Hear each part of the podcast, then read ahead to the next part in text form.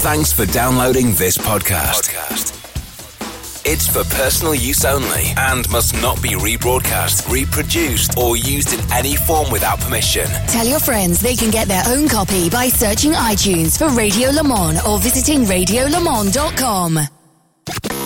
The sound of endurance racing Around the world. This is RS1, part of the Radio Show Limited network. Hello, everyone. Richard Craill here, and welcome to On the Grid, a weekly in depth look at the Australian motorsport scene here on the Radio Show Limited network of channels. On the Grid covers everything from supercars to S5000, TCR to Australian GT, and a whole heap more. A weekly spread of interviews, news, views, and opinion on what makes the sport tick down under. We'd love to have you involved as well. If you've got any questions about Antipodean racing, drop us a line on the socials by using at the Race Talk on Facebook, Twitter, or Instagram, and we'll include your question in the next show. So that's it from me. Grab a beer, put a snag on the Barbie, fire up some Bathurst on the TV, and crank up your V8 and enjoy an Aussie look at our great sport. And let's welcome the show's host with the most, the voice of the Melbourne Cricket Ground as well, is Tony Shebeki. All right, joining us, of course, as he does every week, or except one week, a few weeks ago when he wasn't here, uh, Richard Craill from the Yeah. racetalk.com. Hello, Kralsey. We miss one week and get plastered for it for One- the next month. One, go, mate, week. that's all it takes. One go. One week off during a global pandemic, and this is what I get for it. Hello, Shebex. How are you? Mate, I'm fantastic. How are you, buddy? Yeah, good, good. Uh, we continue to count down to the return of real world racing. Final round of E Series this week, which will be cool, and Yeah. we'll be digging out some great memories of Oran Park, um, which has been great fun this week, and running some stories on that on TRT. So, uh, been enjoying that, and uh, yeah, just building up to some uh, some motorsport, mate, which is cool. Dale Rogers to join us a little bit later on to have a bit of a chat. But let's get into our first guest because love having a chat to this bloke under normal circumstances. Even love him more now that he's actually made his own grog. How cool is this? Wade Aunger, the voice of Speedway, joins us. How are you, Wade?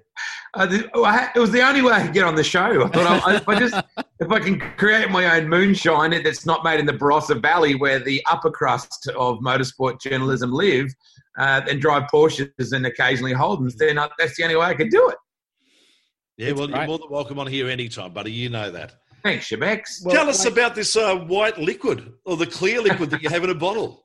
Yeah, White Lightning. Um, it was a very random situation. My friend Steve Timmis here in Mildura owns a gin um, distillery, a boutique distillery called Fossie's, and he, he invented this wonderful vodka called Stay the F at Home vodka. That was literally what it was called, and um, and I've abbreviated it. It was the full word on the label. Yep. And he said to me, "You should try and you know talk to your people in your social media world about our vodka." And I said, "Oh, I don't mind vodka, but can we do something a bit more romantic?" And he said, "What do you mean?" I said, "Let me come back to you." And I had a bit of a think about it. Went the next day and said, "Can you make moonshine?" And he goes, "Yeah, absolutely, we can. Moonshine's just really unmatured or uncultured, very low rent." um, alcohol that you won't find in the Barossa Valley, and um, unless it's in in Krause's backyard. And uh, he said, "Yeah, we can make it." And I said, "What if we called it methanol moonshine?" So that it actually was named after the fuel that we use in Speedway. Because anyone outside methanol in Speedway would think that it's crystal meth or that it's Yeah. methanol. Yeah. So it's got a slight danger to it that can be misconstrued, but maybe that's part of the appeal. And so, literally, that was six weeks ago. And uh, last night we launched the label, and the label is super. I'm more excited about the bottle uh, than I am about the actual product because it's got a real 3D effect in it. And uh, thank God it tastes good, Krause. I had a good taste test. I gave it a real serious research and development to make sure it was something that I could get my Mm. head around, and it's really good. Yeah, well, I mean that's an important part of the process. We th- this podcast, Wado, and uh, the website, we've we've had a bit of a tradition at supercar rounds where we put the call out, and we've had people join us randomly for beers on Ah. a on a Saturday night or a Friday night. We we started last year on the Gold Coast. Come and join us. Say you listen to on the grid, and we'll buy you a beer. Yep. And we had exactly one person turn up for that, which was more. Uh, it's hundred percent more than we thought. Was it Reynolds? No, it wasn't. No, no, no, it wasn't. No, drivers had to stay at home. They were, they were busy. Oh, Um, fair enough. We we then uh, continued it on further and had two people at the next one, and then at the Adelaide 500 this year, we had like a dozen people turn Oh. up. It's getting out of control. But my point is, we I reckon we need a Shebex. We need an alcohol sponsor here. I, I think Oh, we hang on. do Here we go. On the grid moonshine nights. I reckon this is the, this is the thing. Um, the, the, the whole moonshine thing, though, Wado is Yeah. genius because it's actually got really deep ties Yeah. to motor racing. Like NASCAR was Oh, found NASCAR. bootlegging, wasn't it? Yeah. Yeah, and I'd love to tell you that that was my initial thought process behind it, Kralsey, but that it had a romantic idea. I just looked around and thought, when you say the word moonshine, everyone has an idea in their mind of what they think it is, and they immediately think of Uncle Jesse, or they think of Daisy Duke, or they think of the General Lee, or people loading crates of jars into the back of cars that running along the beach in Florida, uh, which is what NASCAR was founded on. So everyone has an idea of what they think it is. Um, I don't drink it as a shot. You can drink it as a shot, but we've invented all these cocktails that we that we use for it. And um, the good part is we can create anything. We can have Mount Panorama moonshine. We can have Porsche 944 moonshine if we like, Yes. Kralsey. We can we can come up with anything. Moto moonshine for motocross, nitro shine for drag racing. So. Um, and the really cool thing is, within 24 hours, America has been banging down my door. All the sprint car industry in the states are going, "How can we get this?" And Fantastic. America, they're the ones that give it to me as a, in a jar at, at Knoxville. Hey man, you got to try my shine. I come up with a jar in the dark and go, "Hey man, hey wait, you got to try this." I'm like, It could be anything. "Oh," and it, most of the time it is, but that, that's the romance. That's the romance of it. Now, you see, you talk about people and their thought process to moonshine. My thought process for moonshine is that it's the American version of grappa. So the Yeah. Italians have grappa, Croatians have rakia, or whatever it might be, and Americans have moonshine. It's an unfiltered uh, alcohol, high percentage of alcohol. You can strip the paint off your car with it. and and we have on the label established 2020. Um, it is absolutely not a established 1895. It's nothing like that. It's like you literally sniff it and you go four o'clock, a good year, because you literally craft. I'll use the word craft. You craft it and you drink it an hour later if you have to wait that long. So um, it's been just a great distraction, boys. To be honest with you, because I've needed something and we all have. Yeah. Um, so, and I think everyone's gone a bit back crazy, and um, it's been a really fun um, distraction. The fact that the label on the bottle is just way cooler than I could have imagined, and I sort of showed you guys earlier and sent the sent the video to Krause. That's what I think's really got me excited, and the fact you can marry it to anything. So it's been fun. Yeah, uh, jump on Facebook, a really good Facebook page that you're looking after. Um, it's terrific. Jump on there. We'll give you the links at the end of the show. Um, what what do you have it with? So you, you said you don't have it straight. What do you what do you mix moonshine with? I'm not uh, I'm not entirely sure. In fact, I'm not actually sure I've ever tasted moonshine. Good. I like that challenge. And you know, so Shebex, I did romance, I did foreplay Krause a little bit about Yeah, a yeah, month ago, and I and I teased him with the idea that I'm going to send him my Vern Schuppan um, Roe Valley Wines port, my and Nice. Sons port. So Mm. I'm looking at the bottle on top of my fridge right now. There's a Gary Rush one, a Dick Johnson one. Uh, Bill Wigsell and the Vern Schuppan one is the one I'm prepared to give. Is the Vern long-term- Schuppan one, is that a very bold flavour? Or should that be a bold flavour? The ball. I can't. No, Sorry. what? No, is he, isn't Vern... Vern's got a good crop of hair. I think. Oh, he has, okay. I don't drink. I don't drink port. I honestly couldn't tell you, but I, I see where you were going with that, Shebex. Um, so Play to be honest with you, my my twenty year old son Krause, he drinks it straight out of the bottle. Um, I don't. I drink it with um, Bundaberg ginger beer. It's really good. We call Oh, it. yeah. It's called a dark and stormy in any other language. we Oh, call it a we call it a dust storm.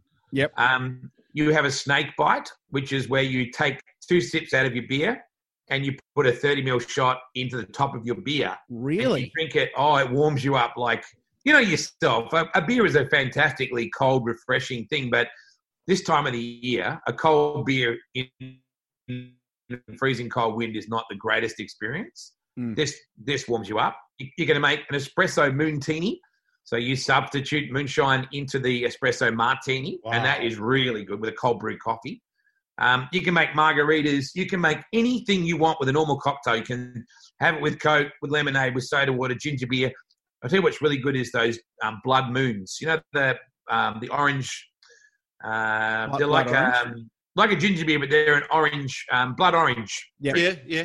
um, the Bloody Marys, the Blood Moons, and we have one called the Valve Bounce, which um, is pretty well the straight shot. Right. yeah, 'cause- Want to kick the rods out? That's the Yeah. one. that's the one you have. uh, Put, Fantastic. put a put a leg out of bed. I love it. That's amazing. That's fantastic. And and the bottle is cool. And I realise we're an audio medium, Yes. so people can't see it. But jump onto that Facebook page and have a look. But yeah, the the label was sort of on the. How do you describe it? The, there's a picture of the, the car on the back of the back label, I think. So when you're Yes. looking through it, it looks 3D. Yeah. Really cool, clear bottle, and of course, it's it's perfectly clear liquid. So Yes. yeah, amazing, amazing design. And I know you love the design element. You're a, a guru Yeah. photographer and, and all that. So I'm, I'm not surprised it's got that Wade Aunger look and feel about it. Cool part about Krause is that because, as you pointed out, it's a clear liquid, and Shebex would- would know plenty about clear liquid, though I suspect it was probably ouzo that he's thinking about. um, you you finish the bottle, you fill it back up with water, and then you put it you put it on the bar. So you literally you just recycle the bottle, Mm. and it looks no different to how it did when you first bought it with the moonshine in it. No, you see, I, I, my clear liquid experience is grappa and also rakia. And I had a life changing experience with rakia, which is a Croatian moonshine. I went to a friend's place when I was 18 years of age and I Is had this- a shocking flu. Is No, this it's broadcastable? This very right? much Okay. so. I had, a, I had a really bad head cold. The mother of my mate said, Here, have a shot of this clear liquid in a 30 ml shot. I put it down. For the next 20 minutes, my body proceeded to go to temperatures of minus five degrees. I was shivering. For 20 minutes after that, I was at 42 degrees.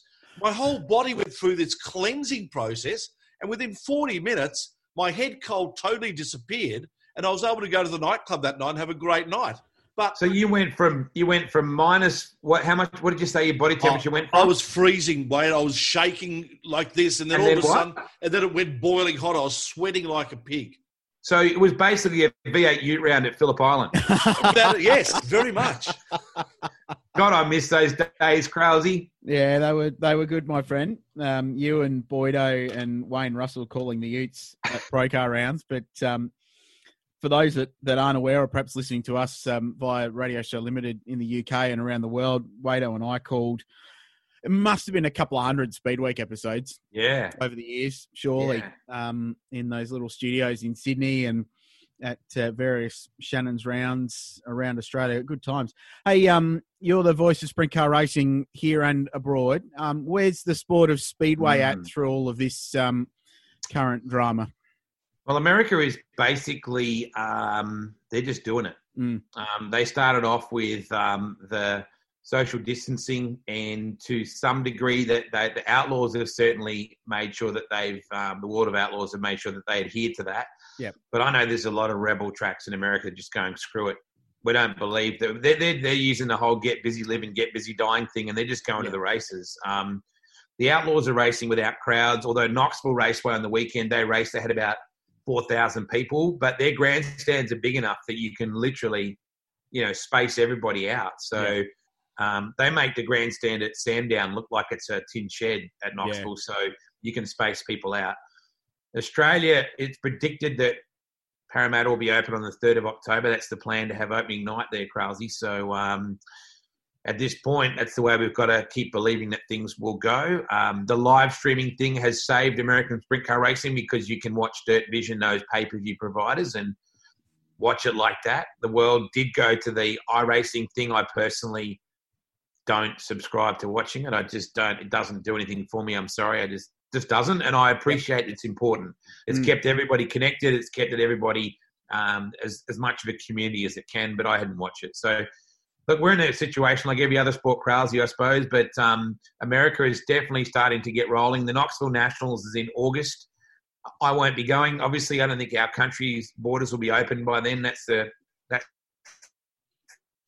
the reality. And I've been very lucky since 2015 to be a special guest at that event and to be able to run amok at that place. So it's a bit heartbreaking this year not to be able to go, but I, I am completely comfortable with my government's decision Yeah. that keep the borders closed. I, I totally get that. Uh, and there's it's been in the news quite significantly, and it, it's an irony that for a, an an element of our sport in speedway that sometimes struggles to crack even the mainstream motorsport Yeah. news, which was, an, I know, a massive frustration to everyone involved. Um, for the last six months, it, it's been in the mainstream news, full stop, especially in Sydney with um, what's been going on over at Parramatta and and the New South Wales government Yeah. compulsorily acquiring that venue. Um, it's been a massively controversial subject. I know. Yeah. I know there's been plans announced, but I, I'm sure it's still rumbling on behind the scenes. Just give us an update as to where that's at from a, a speedway side of the sport and what's the likely outcome there of that potential move out to the west. Well, I mean, obviously, our biggest um, fear was that the government would say we're going to build you a new venue and then just not get around to it. Um, That that was our biggest fear. It wasn't. Yes, you know, the way that it happened was all very violent and very abrupt, and everyone was shocked and disappointed and despaired and scared. Um, the announcement was made after Christmas. You know that yes, there's going to be a new venue, but the reality was June of next year is when the venue's got to be cleared. So Mm. there'll be nothing left that resembles a speedway in June of 2021. And then by September 2021, Crowley, there's got to be a new speedway built so that there's no missing season, there's no downturn. And great friends like ours, Max Dumesny, is a great example of a man whose entire um, income comes from motor racing, not just speedway, obviously with touring car masters and uh, TA2 stuff and things like that as well. So he's got a huge investment. So we were fearful that they wouldn't build the venue in time. Uh, there's been uh, plans announced at the top end of Sydney Dragway. If you've ever been to the Sydney Dragway and you imagine you go down the drag strip and you go to turn back and come back down the return road on the right hand side, almost at two o'clock, if you look down that strip, that's where the new venue has been announced. Um, there's plans drawn up. There's a lot of discussion about is it the right venue? Is it big enough? Can we coexist with drag racing? There's an element of people within the drag racing industry saying they don't want it and I and I completely understand. If we had a wish list, it'd be a completely separate venue. Yes, it makes sense to put it in a motorsport precinct. Mm. There is the element of dust, boys, and we are a dirty. Sport. We're a sport that makes dust. That's my concern. The congestion for spectators, for car parking, us wanting to run the venue whenever we can. There's a lot of concerns about it, but at the moment, it seems to be progressing. The government's doing tenders for the earth moving process, and they seem like they're pretty well flat out on it. Would it be in a uh, in a in a bowl situation way that they're going to build, or is it be above the land? Um, I, I think it's going to be an in uh, an internal, like a build into the Yeah, into the surface uh, with the actual track itself. To be honest, Shebex, I haven't looked really super closely at it, and that might surprise you because Krause knows that you know that I, I'm I live and breathe this sport. It's it's Mm. absolutely my whole lifeline. Um, but I haven't hundred percent paid any attention to it. I um, I'm just hoping that administratively it can be solved first because the lease is actually as critical as the venue. That doesn't Mm. sound like a really strange thing to say.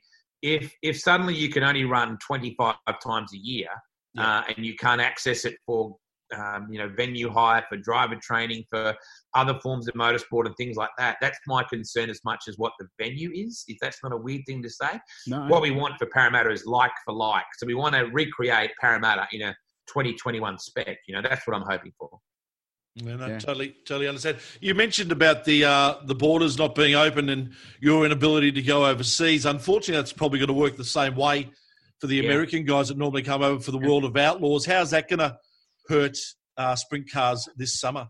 Well, there's nowhere really to know. There's nowhere to know yet. Um, that is the reality. You, you know what you guys are, are saying is right. I mean, I vividly, I always try to get Krause. I always try to drag him out for Speed Week over that Christmas New Year period when the when the Yanks come out. It's the high season for our sport. Um, it's probably no different to wanting international drivers for the Gold Coast 600 back in the day, Krause. You imagine if this Mm. had happened when the IndyCar oh yeah. circus. You know, some of the greatest times of our life were, um, you know, were schoolies for adults. That incredible Gold Coast 600 week, um, and you have to think this is the same kind of ramification. What do we do without the Americans? Mm. The reality is that Parramatta in its final year, guys, will will pull. You would hope nostalgia and crowds for the season, regardless of who's there. Everyone will want to see those last laps. So I'm hopeful that Americans may be able to get in by January, but you have to think it's going to be iffy. Yeah, well, it'll be interesting to follow that because um, of all the forms of motorsport in Australia outside of supercars, the one that A draws a crowd and B relies on a crowd to be financially Yeah. viable is speedway. Um, and Well, even looking looking yeah. at the crowds, Wado, over last summer, you look at Parramatta and there's five or six thousand people, even local to me, Murray Bridge, Yeah. you know, four or five thousand, but not just for one night, for five or six nights in a row. And like that's legitimate crowd up to any level of professional sport. NBL in Australia, A League soccer crowds are terrible.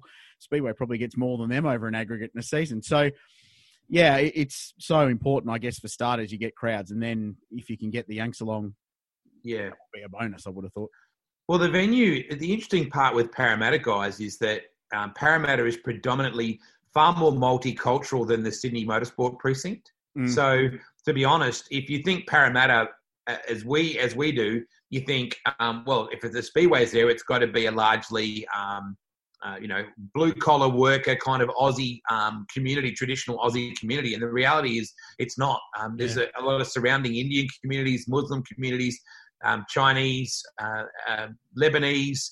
Uh, if anything, there's probably a, a smaller percentage of um, Caucasian Aussie uh, men and women that would follow Speedway in that direct vicinity than there ever was. So, to be honest, the idea to move out west to you know the the Blacktown, the Glendenning, that whole area out towards Liverpool, etc., makes a lot of sense geographically. So it might actually be a chance for a, a revolution and a, and a renewal of the interest in the sport, Krause. I think there's positives for it. I, I understand the people that have been going to Parramatta since it started, like I did with Claremont, they are devastated. There's no doubt about that because you can build any any new speedway you like, and no different to you, Krause. If they build a new Bathurst, gasp.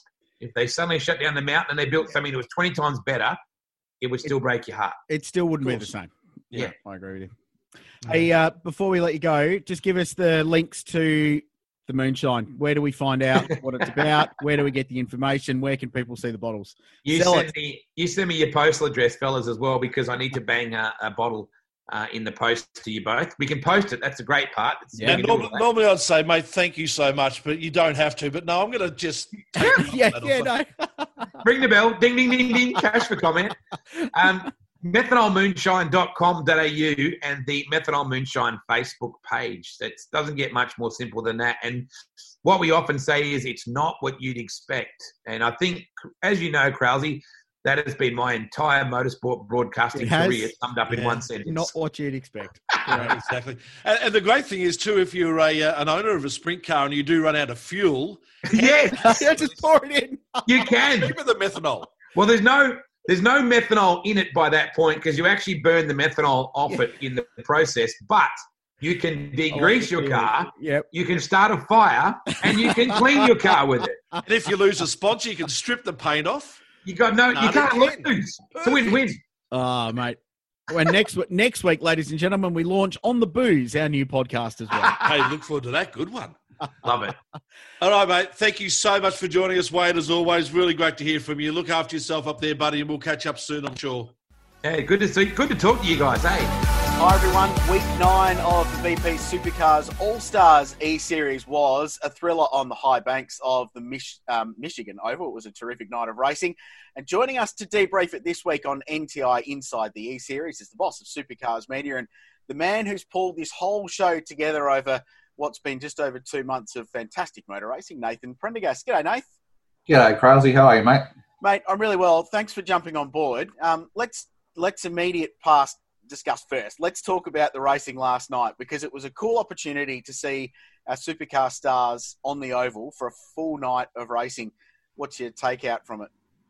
Look, I was pretty pleased with it. I actually, the surprising thing was the qualifying duels. They were amazing. Some of the best racing we actually had was in, in qualifying, but I was super keen to get back to an oval after Charlotte. To be honest with you, I was surprised how good Charlotte was. You know, in the planning, we went one race Charlotte, two at Daytona on the Roval because I thought that was going to deliver the best results. And then once the Charlotte race finished, I was like, can we just stay here? Um, so it was immediate that straight away I like we got to go back to an oval. That was that was so good, and um, anyway, that's why I set Michigan as the track that we did, so the drivers could decide on the other one, Mm. and they all voted to stay at Michigan, which was interesting. So it was pretty close to the end with Laguna Seca, but they that, that got it across the line, and I don't think it disappointed Krause. I mean, I reckon we had some amazing racing.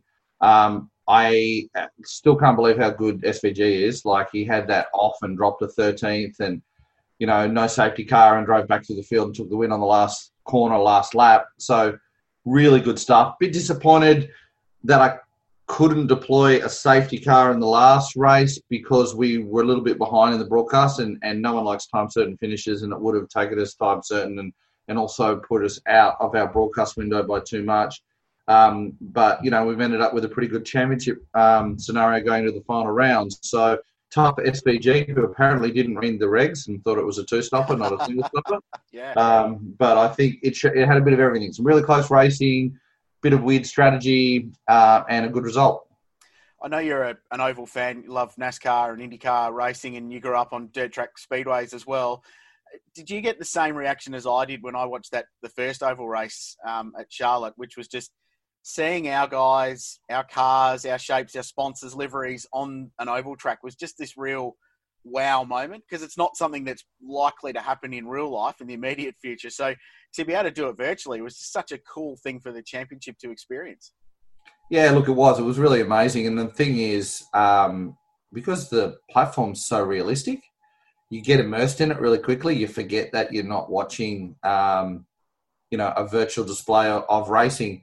Um, so yeah, it was amazing for me. Um, I've had a lot of great feedback, and I remember I even had Roland Dayton say to me that he had to remind himself that to not get so carried away because he's watching a game because it was. We had some amazing close racing from Charlotte, and uh, good to see it was carried on. But I think it's worth mentioning that whilst it is, uh, you know, a game in inverted commas or a Z series, it's genuine skill to do it. Yeah. Right. So, so it's to me, it's still sport. It's still racing, and instead of a steering wheel going through a mechanical function to the tires on the ground, the steering wheel's going through electronics to output that output. So the good guys have still got to be really, really good, and it's not easy. Um, so we're just really lucky that you know it, it it is broadcastable so well. It looks really cool, and Uh, you know I know a lot of people go, "Oh, it's just a game. It's just a game." Bullshit. It's actually really, really hard.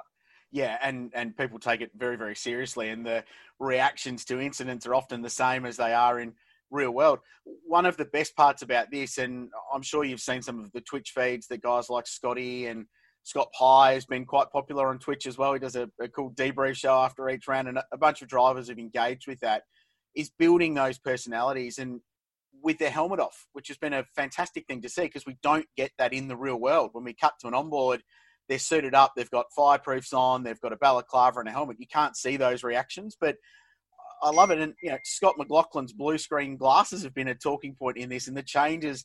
Chaz Mostert's hair, Nelson the dog have been all massive storylines. So I'm sure as a storyteller, you've enjoyed bringing that aspect of this as well as the racing side. Yeah, hundred um, percent. It was. I think I said it to you in the past. It was one of the key things for us is to make sure that we humanised it. Mm. So we were really lucky to get all the drivers and then to be able to to box them and see them.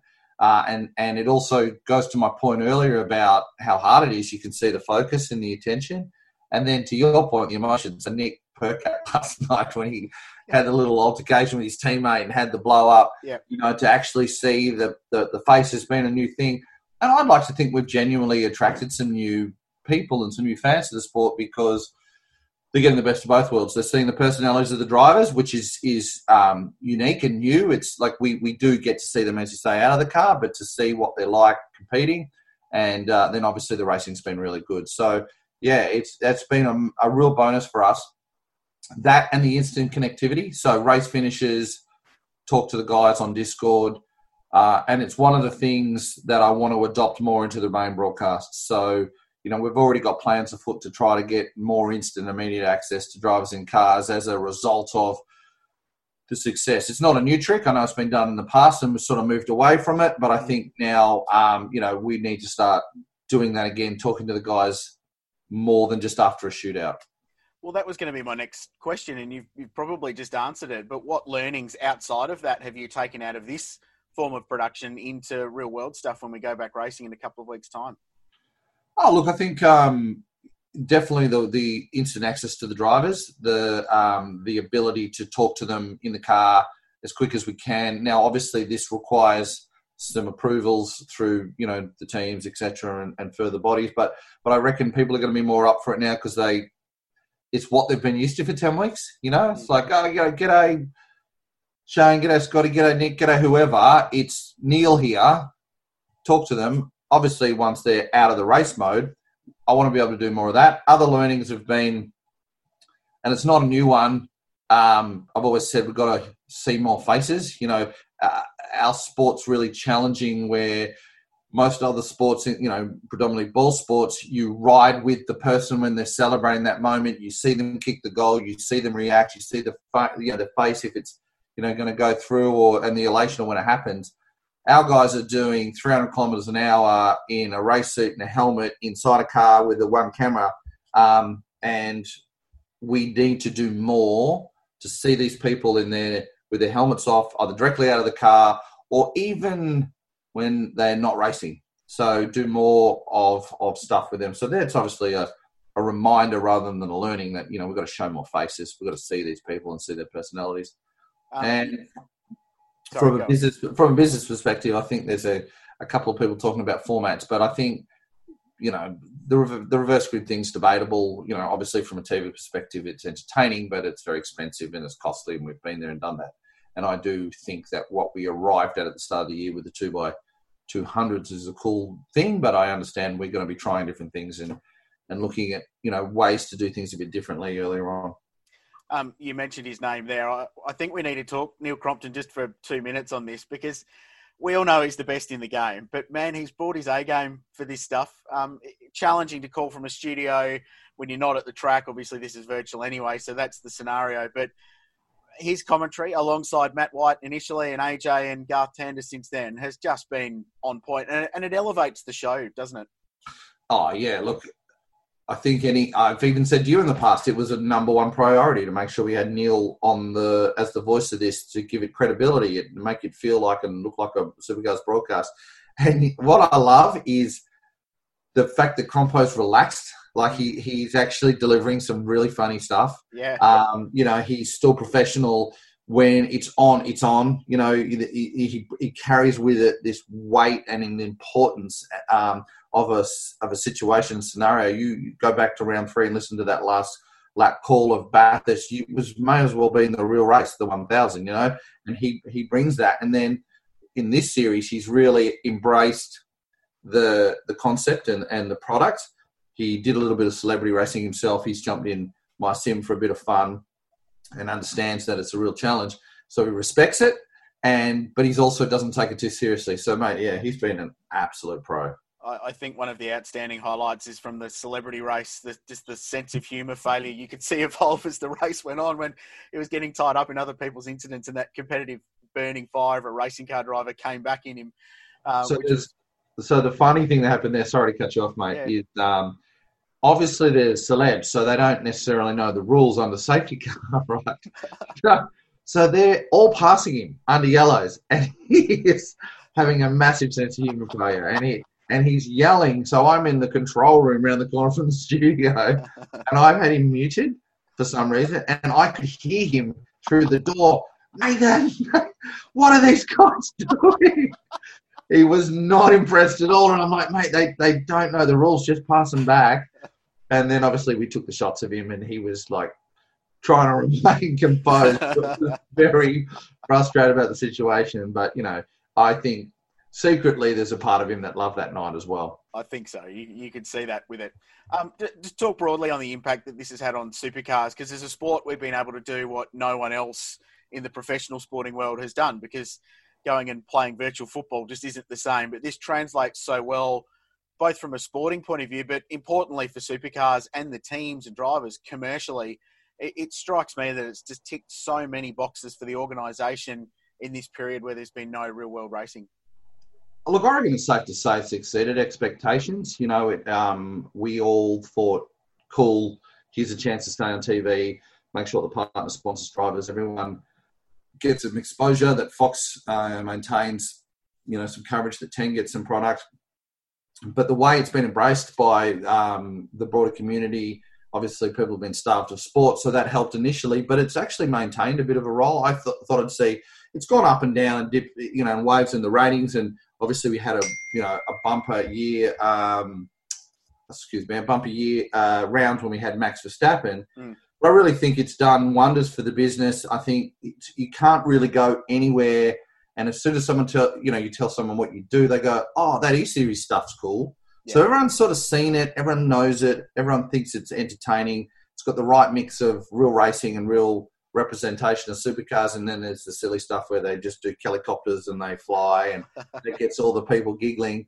And we had um we had a report from Futures, which is our our data and analytical partners, and and they reckon we've genuinely touched you know half a million new viewers. Like Wow. it's, it, it has reached a genuine half a million new people that have not had anything to do with supercars before that are now aware of the sport and are you know what level they're engaged. But you know I think it's been a really big success for us. And the digital side as well, we must be pleased because even if the Fox numbers have grown and dropped week on week, um, the Facebook stream, YouTube stream, you've been on Twitch as well, and all those are just valuable ads, I suppose, to the existing ways of consuming the sport. Yeah, I mean, massive numbers. You know, like um, I should have um, spoken to our digital team before I called you, but I know that they've seen, you know, incredible numbers, particularly for this time of the year, which is normally sort of quiet. You know, for some of the rounds we go to. So yeah, like I said, um, you know, it- it's been very successful for us. I've got to say, um, I'm surprised that you know the ten weeks has maintained it, and we're all getting a little bit worn out. But I'm really going to miss it. You Yeah. know, when it stops on Wednesdays, and we are going to run an E series later in the year with our regular races. Um, but I'm I'm going to miss it, mate. I think it's been great fun. Well, and the number of people on social media that Wednesday night's their thing now. They sit down, they they do something good for dinner, they have a couple of beers, watch supercars midweek. It's like breaking this monotonous week of not much happening up, which I think is tremendous. Um, last one, Nath, before we let you go, we've got a date. We're going back racing in a couple of weeks at Sydney Motorsport Park. From a supercar side, and, and your side in particular, from a TV point of view, what's going into the preparations for that and how you attack what's going to be a pretty unique race meeting? Yeah, so I actually was just at uh, Sydney Motorsport Park this morning, um, just having a look around because um, uh, off topic, but incredibly the towers, like the eighty percent of them are up. Yeah. It's amazing. Looks really, really good. So obviously we won't be under lights, but I wouldn't, wanted to see whether any sight lines had changed with cameras. So uh, director Brian Forshaw and I were out there, and, and we had a look at a few bits and pieces. So so there's that the, the nuts and bolts sort of technical planning on what we're going to do and how we're going to approach cameras differently because there's no crowd and so forth. Um, and the rest is sort of planning what the broadcast is going to be full of because it's supercars only. So essentially, the schedule, which is to be finalised, is made for TV. And being as such, we've had to ask the teams to reduce the gaps between sessions. So what they might have traditionally had a larger gap, which was might have had two or three sport races, you can't do that, right? So we can't have massive gaps to fill. Um, so the teams have, have agreed, and I'm sure the formats and stuff will be posted shortly, which I, I you know can't say, but it's going to be quite a condensed little um, package. That said, it's still six hours of television. Yeah. Right. And so we are currently working on well, what do we fill it with? So one of the beauties is we've got all this track time. So we are going to try to utilize having access to the racetrack between supercar sessions to try to tell different stories and you know maybe get some of our talent to drive different things to talk about how you overtake or get out of a corner and walk through an apex or you know plus we've also got a heap of other content that you know we've, we've got to get away because a lot of stories to be told. So so it's a lot of the planning on on, on what we're going to put into the the broadcast make sure that the people tune in and they're, they're entertained Mate, that sounds great. Looking forward to it. Uh, I think I speak for a lot of the fans when I say thanks for the effort you guys have put in for E Series. It's been amazing. Good luck with the final round and look forward to seeing you back at a racetrack soon. thanks Krause. cheers mate really appreciate it There's Nathan Prendergast from Supercars joining us on NTI Inside the E Series. Dale Rogers from the racetalk.com. Hello, Dale. Hey, Tony and Krause, lovely to be back on board. Had a couple of weeks off. Yeah, well, Yeah, we've now given- yeah, now, let me give Rich, Richard a Vex. rib. Yeah, no. Go for it. I've had one week off this year. Yeah. Dale's been MIA for two weeks. Mark's Yeah. been doing all the heavy lifting, and you give me grief for missing one week in a month. Yeah, well, the Yeah, truth but- be known is Dale's only a bit part. You're actually a co-host. Oh, right. oh, oh, the truth emerges. there you go. Yeah. Oh well, there you go. Well, Um, it's how- lovely to be talking to you. We'll see you next week. yeah. Hey- Yep. Thanks for joining us, folks. I will thank you though for uh, your submission last week on the uh, review of Williams in the F1. That uh, it, it really broke it down well. Yeah, no worries. So it's a fascinating story, and um, you know, obviously a lot to play out there. But uh, great to see Formula One back in, in a couple of weeks, and I think everyone's looking forward to that as well, with everything else that's going on around the world. I miss Sunday nights in front of the couch, falling asleep to a boring Grand Prix. You know, Yeah. in, in days gone by, I would complain about a Grand Prix being boring. But right now, all I want to do is get to about lap 20 when you know Lewis Hamilton's going to win by 10 seconds and just doze off on the couch. I, I miss that badly. And for those of you listening via uh, RS1 on the Radio Show Limited network of channels um, in Australia, our Formula One races predominantly start at 10 to 10.30 on a Sunday night, which are terrific. So you sit there, you've had dinner, you have a glass of red or a cold beer, watch a Grand Prix and fall asleep. It's just a Sunday night tradition for race fans here, and I have missed that all year long. Yeah. Well, I'll, I'll just throw for our, our listeners overseas that I actually stay up and watch the Formula One Grand Prix because I want to know what the hell's going on the next morning. Yeah. Uh, but it's uh, look, I think it's going to be great to see the cars back. The season, did, obviously hasn't started at all, uh, and there will be some uh, some good battles. I think so. A little bit close to the top, and hopefully uh, we do see some good battles, and hopefully see a man Dan up there. Yeah, exactly. Hey, I'll tell you what, uh, just while we're on Formula One, uh, a young Aussie is uh, turning some eyes after a fantastic uh, E Series display last week. Indeed. Yeah, I, look, I think that the, the, the, quality of young guys we've got back, and Peroni, Piastri, and these guys over there, are setting some great groundwork for the future. Um, they're in the right positions. They seem to have fallen into the right programs. So, uh, you know, I think we've got a couple on the go that could really go all the way. So it's, it's exciting times. It certainly is. Boys, the big news back at home, of course, was uh, in regards to we we knew the schedule of what was coming up uh, race wise for V8s. We theorised last week about the formats of those schedules, and finally, the format for uh, Sydney Motorsport Park has been released. Richard, you've got it in front of you. Do you want to go through it? Yeah, it hits on a lot of the things that we broke down in the show of some of the potentials. So To the extent Uh, that they might have listened to the show and actually got some ideas. It's so close to what we're talking about. have happened. They're probably onto it before we got to it, but yeah, I, it could have been. Um, yeah, so they roll in uh, on Saturday morning at Sydney Motorsport Park. So it's a two day event, which is part of this whole just condense it, minimize it, keep it as tight as possible. And um, Nathan Prendergast said on NTI inside the E Series, there was a lot of negotiation with the teams to try and condense the program so there's less gaps between it. So of course they don't have any support races to fill the program with. Mm. So the longer the gap between sessions, the harder it is just to pad that out and keep people engaged from a TV point of view. Given there's not going to be any crowd there either. So um, just after 10 o'clock on the Saturday, there'll be a rookie practice session for 20 minutes, um, two 30 minute practice sessions, and then that's all the practice done and dusted uh, a two part knockout style quali for race seven of the championship. And I'll get to the race numbering in a minute because I've got a bone to pick with that. Um, and then a top 15 shootout. Now, I don't mind that. I think that's a good idea. Keep the top 10. The top 10 sort of sacred, isn't it? To, you know, get, it's part of the Triple Crown at Darwin. It's part of the Adelaide 500 Bathurst. Park it everywhere else. Top 15 shootout. I don't mind.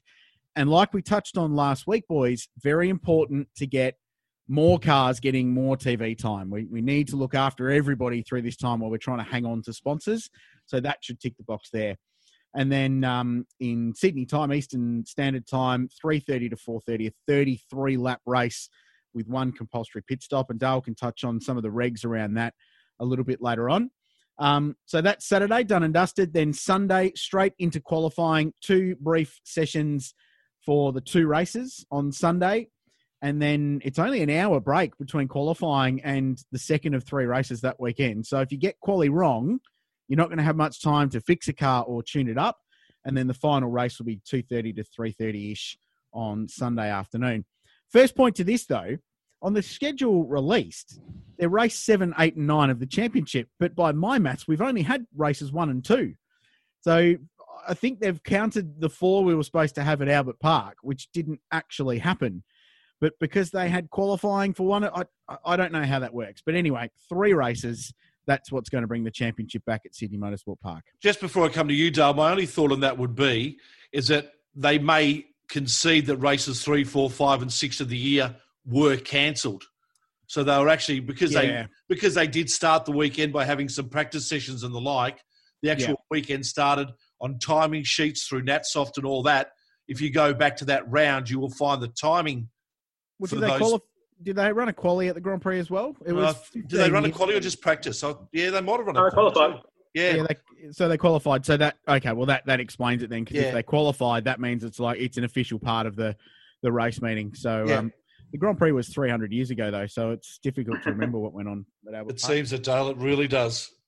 But what do you Uh, think? Rule-wise, I think there's some interesting things um, that have come out, as, as Richard just touched on. Um, first of all, there is uh, compulsory pit stop in all three races to change at least two tyres. Now, there's only going to be two guns over the wall with six people. Uh, you can change four tyres, but it will be a pretty slow stop. It'll be a bit more like uh, watching a NASCAR stop. Mm. Uh, in fact, where you've got guys running from, from end to end or, or, a w, or a WEC sort of stop. Uh, but the thing that I really liked about the, the rules that are announced is, uh, is the restriction on data.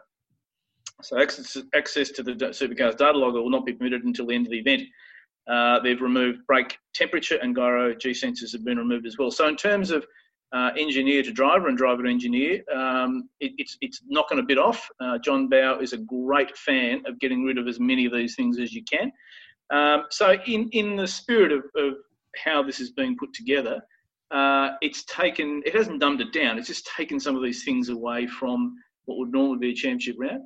The other thing, of course, as Rich t- spoke about with the uh, the actual races themselves. Um, you know, we've all been to many races where we've seen the Saturday 120k race and the Sunday 200k race, and I think we've normally said the Sunday was the highlight. Mm. This is slightly longer, it's only 10k's longer, but it's absolutely maxing out a tank. So, uh, if there was a track to try it on, I think Sydney Motorsport Park is the place to do it. It's hard on tyres. Uh, it's a it's a circuit you can pass on. There's a number of places to pass. Uh, so, and with the strategy of the compulsory pit stop, hopefully it just won't be that procession. Because what we did see in a lot of the 120k races was a freight train of cars until a pit stop, and then they went. You know, if you did pit stop quickly, they just went again. So, you know, I think uh, what they've got is probably the best they can do. They can't do refueling. They're using a maxed out tank. Um, tyre stops there. Uh, so look, I think it it should be a good thing. Plus, it gets it going. I think uh, Neil was saying the other night on on, on uh, Fox that you know we just want to get going again. So format works. Uh, who knows? We'll be at Winton. If it doesn't work, I'm sure they'll revise it. But uh, uh, great to see it start. And I think that the program that Richard just went through uh, for a TV package, and let's let's not forget this is a TV event. Yeah.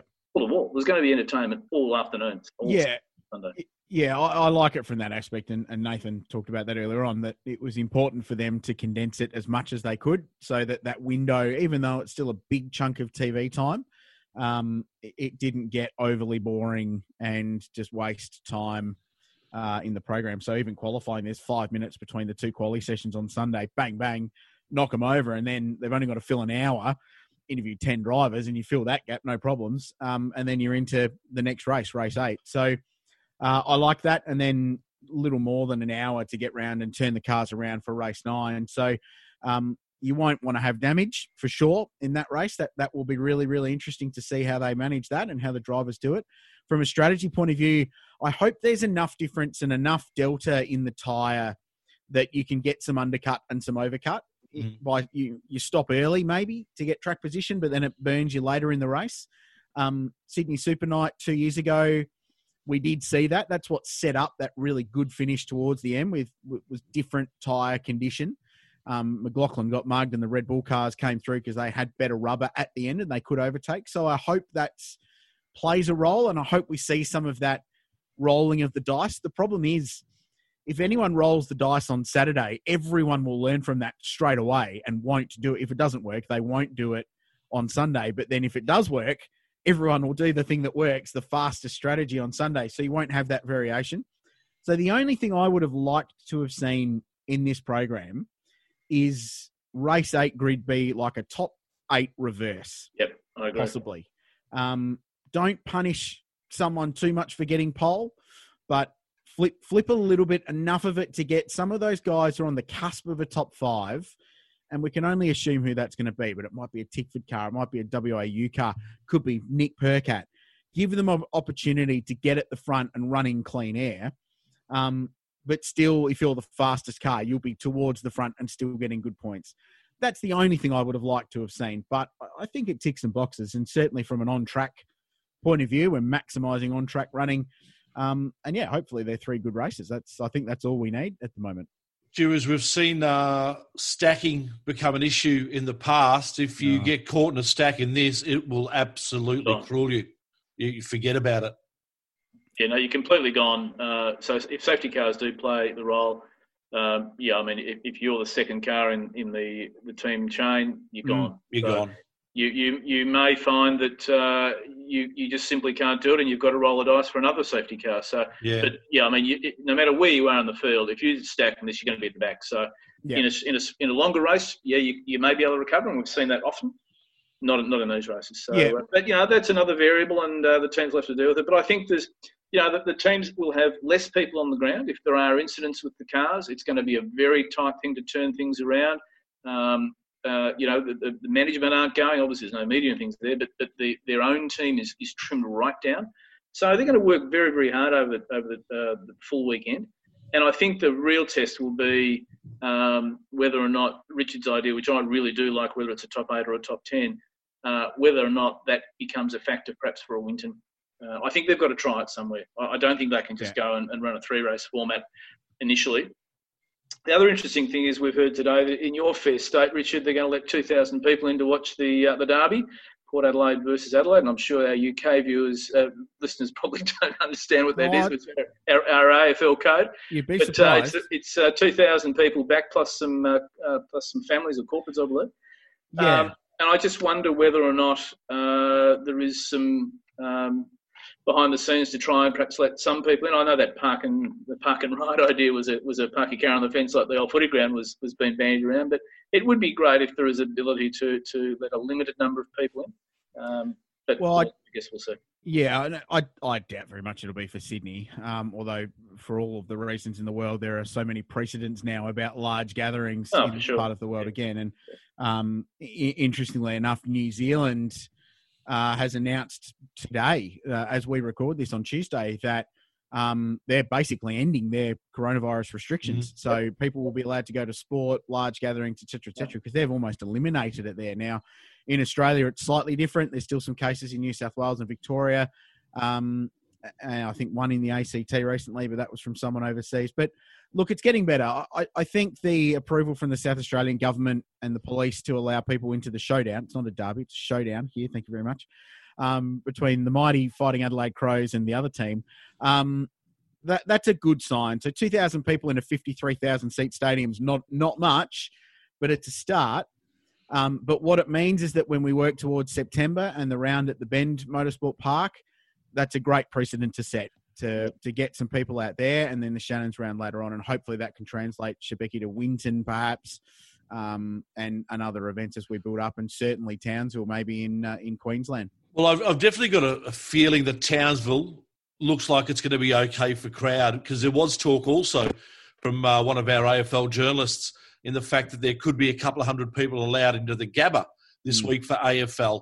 I know they've been looking at definitely letting people into rugby league up there in uh, in Brisbane and Queensland. So I think in the next week or two, the Queensland government will make an announcement on that, which will be favourable.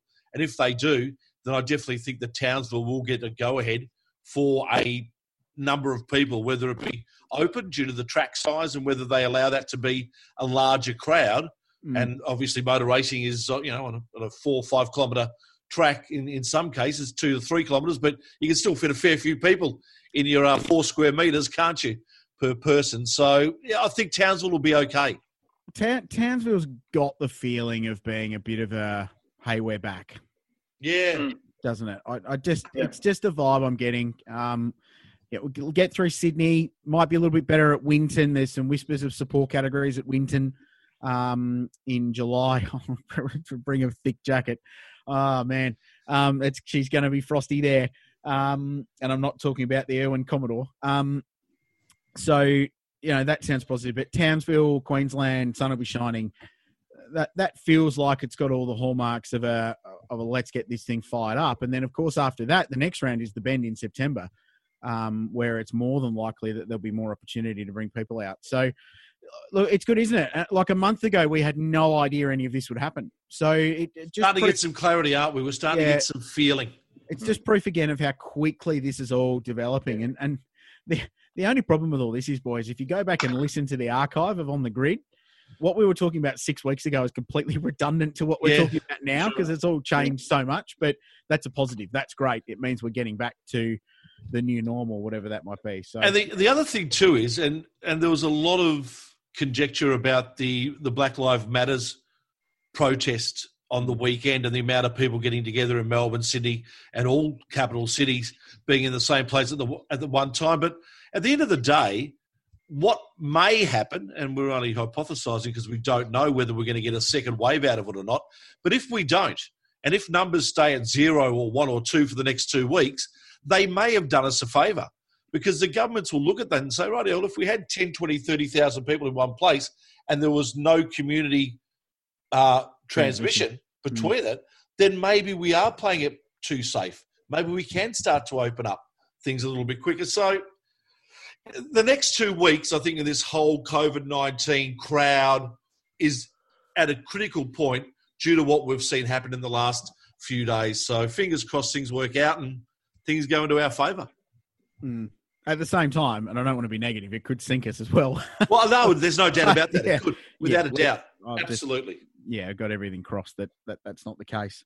Um, we won't go into that on this show because we don't do politics because they're rubbish. Um, Yes. yeah, but no, look, I think positive. Um, and yeah, looking forward to things building up again. And um, just to finish on Dale's point he made before about the, the little rule tweaks as well, I really like that.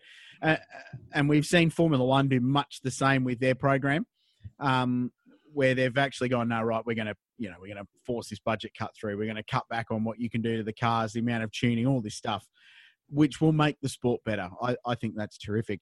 The other thing that's interesting is IndyCar came back on the weekend, Sunday our time, Saturday night in Texas. Scotty Dixon. Yeah, Scotty Dixon absolutely smoked the field, which you just that guy is a phenomenon. I think the stat is now he's won at least one race in 16 consecutive seasons, which is just extraordinary when you look at the depth of competition in IndyCar racing right now, um, and the competitive teams involved, Andretti, Penske. It's just fantastic. So, well done to Scotty.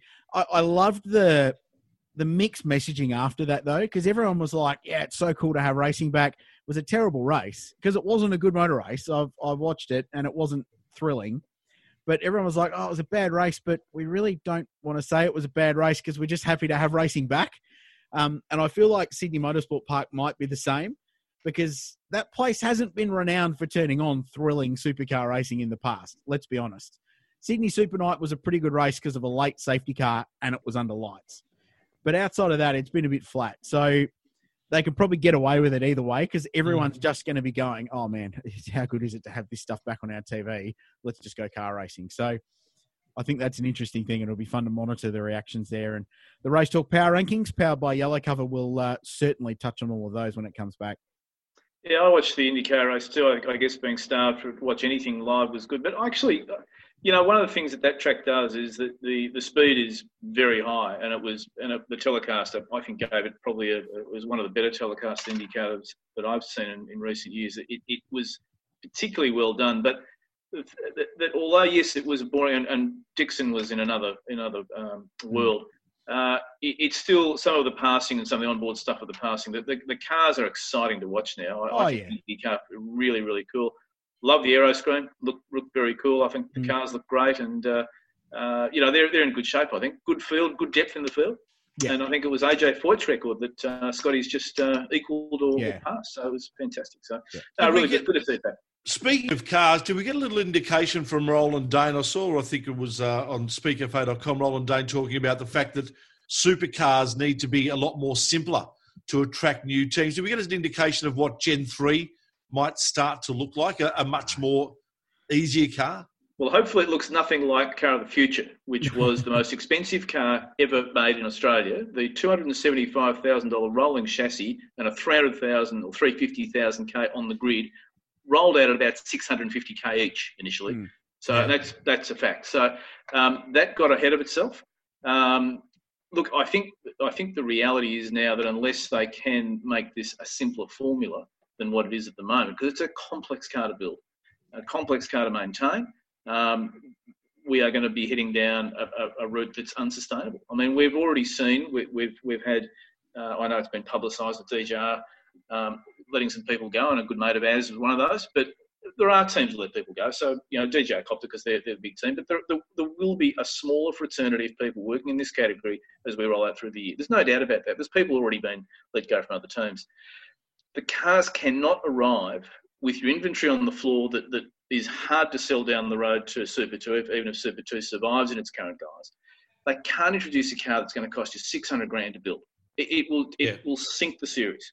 Yeah. And uh, I recall having worked for a team at the time that, that uh, the team owner at the time showed us the paperwork that said that two cars cost $1.2 million to build. Now, I get they're the first two cars mm. and it amortized after it, but they were simply too expensive. Yeah. Um, they were hard to fix. You know, there, there was a long time before we had laser lineups to, to do rear ends in the pits where the old cars you'd bash out at TAFE.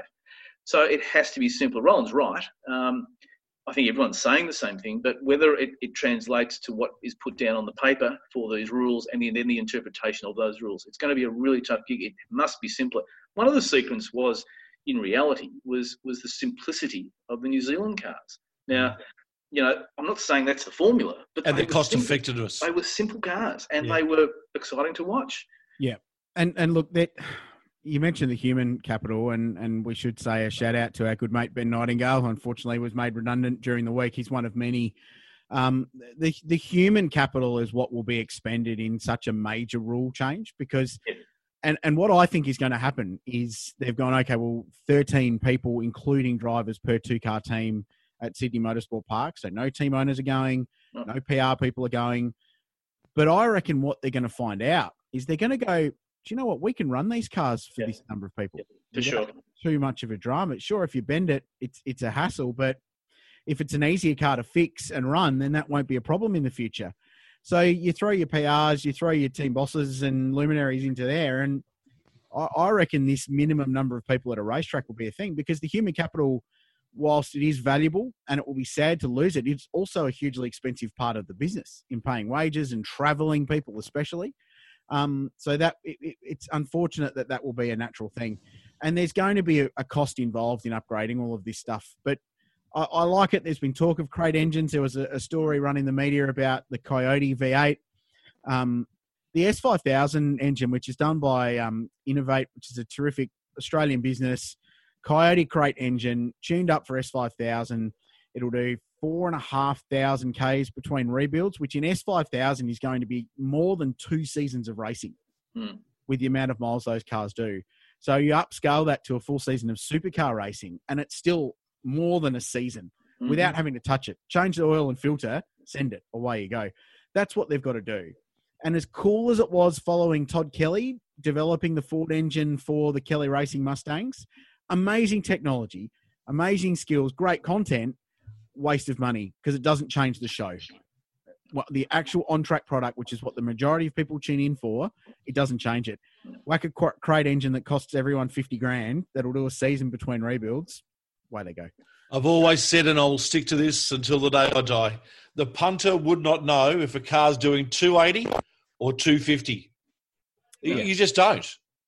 Yeah, well, I agree, and and take the aero out of them, and yeah. they'll go faster in a straight line. Yeah, and wobble through the corners all sideways because they've got no aero, and and this and, is what Formula One's going through. The beauty thing is, is that they won't all be standing on the brakes at 94 meters. Yes, no, correct. They'll be yeah. back at about 130, which means you've got half a chance of putting a car up inside without getting a penalty. Yeah.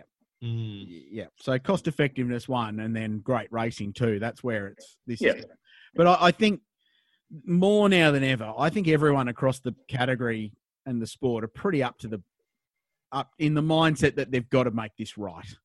Yeah. So where whether Roland going to the press and saying, "Oh, these cars have got to be cheaper," is he was just asked a question, or whether it's a strategic thing going and doing a bit of saber rattling, going, "Come on, guys, you pull your finger out." Who knows? And everyone's done it.